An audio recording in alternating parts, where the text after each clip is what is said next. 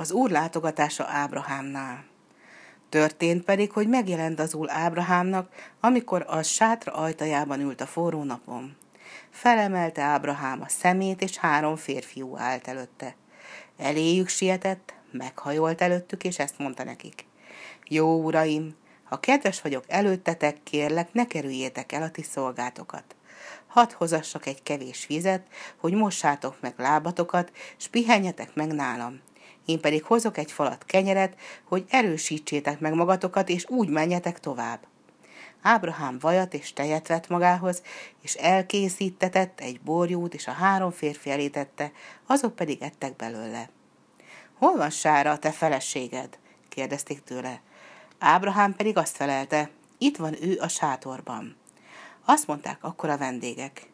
Egy esztendő múlva megtérünk hozzád, és akkor a feleségednek, Sárának fia lesz. Sára pedig hallgatózott a sátor ajtajában, és nevetett magában, mert öreg volt már az ura is, meg ő is. Vénségére hogyan lehetne neki gyermeke? Azt mondta ekkor Ábrahámnak a három vendég egyike, aki nem volt más, mint maga az Úr. Miért nevetett Sára? Talán lehetetlené-e valami az Úrnak? Egy esztendő múlva visszatérek hozzád, és Sárának fia lesz.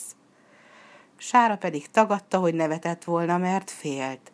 És az Úr azt mondta, nem úgy van, mert bizony nevettél. Aztán felkelt a három férfi, és elindult Szódoma felé, Ábrahám pedig elkísérte őket. Kettő közülük bement Szodomába, az Úr pedig azt mondta Ábrahámnak. Mivel, hogy Szodomának és Gomorrának bűne megsokasodott, alámegyek és megtekintem, hogy valóban égre kiáltó-e az ő cselekedetük. Ábrahám megkérdezte az Úrtól. Elpusztítod az igazat is a gonoszszal együtt?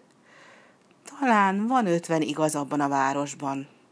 Elpusztítod-e, s nem kegyelmezel-e a helynek az ötven igazért? Távol legyen tőled, hogy ilyen dolgot cselekedjél, hogy megöld az igazat a gonoszszal, és úgy járjon az igaz, mint a gonosz. Távol legyen tőled, talán az egész föld bírája nem szolgáltatna-e igazságot. És azt felelte az Úr, ha találok ötven igazat Szodomában, az egész városnak megkegyelmezek. Ábrahám pedig azt mondta, merészkedtem már szólni az én uramnak, noha én por és hamu vagyok. Ha az ötven igaznak talán, öt híja lesz. Elpusztítod-e az öt miatt az egész várost? És azt mondta az Úr, nem pusztítom el. Mégis azt mondta Ábrahám, kérlek, ne haragudjék meg az én uram, ha szólok. Hát, ha találsz ott húszat.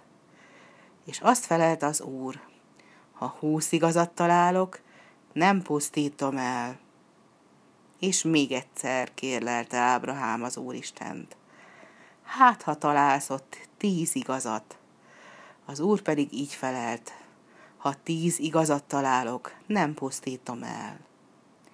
Amikor az Úr két angyala Szodomába jutott, Lót a város kapujában ült. Meglátta őket, felkelt, és arccal a földre borult előttük, és ezt mondta nekik. Én, uraim, kérlek, térjetek be a ti szolgátok házába. És Lót megvendégelte őket, és megkínálta őket pogácsával. De lefekvésük előtt Szodoma férfiai körülvették Lót házát, és így szólították Lótot. Hol vannak a férfiak, akik te hozzád jöttek az éjjel? Hozd ki őket, hogy gyalázkodjunk velük. Lót pedig azt felelte. Kérlek, atyám fiai, ne cselekedjetek gonoszságot. Inkább a családom tagjait bántsátok, mint azokat, akiknek hajlékot adtam a házamban. A Szodoma férfiai azonban rárohantak Lótra, s már-már betörték volna az ajtót, de az angyalok kinyúltak Lótért, bevonták magukhoz a házba, és bezárták az ajtót. A kint lévő férfiakat pedig vaksággal verték meg, hogy ne találják meg az ajtót. És azt mondták az angyalok Lótnak, kelj fel, vedd magadhoz feleségedet és két lányodat, hogy el ne pusztulj a város bűne miatt. Mikor pedig Lót és házanépe késedelmeskedett, az angyalok megragadták kezüket és kivitték őket a városból, és ott ezt mondták nekik, mensd az életedet, hátra ne tekints, és meg ne állj a környéken, hogy el ne pusztulj. És az Úr kényköves esőt és tüzet esőt bocsátott Szodomára és Gomorára, elpusztította a városokat és egész vidéküket azoknak minden lakosságával s növényével. Ám Lót felesége hátra tekintett mégis, és sóbálvánnyá merett.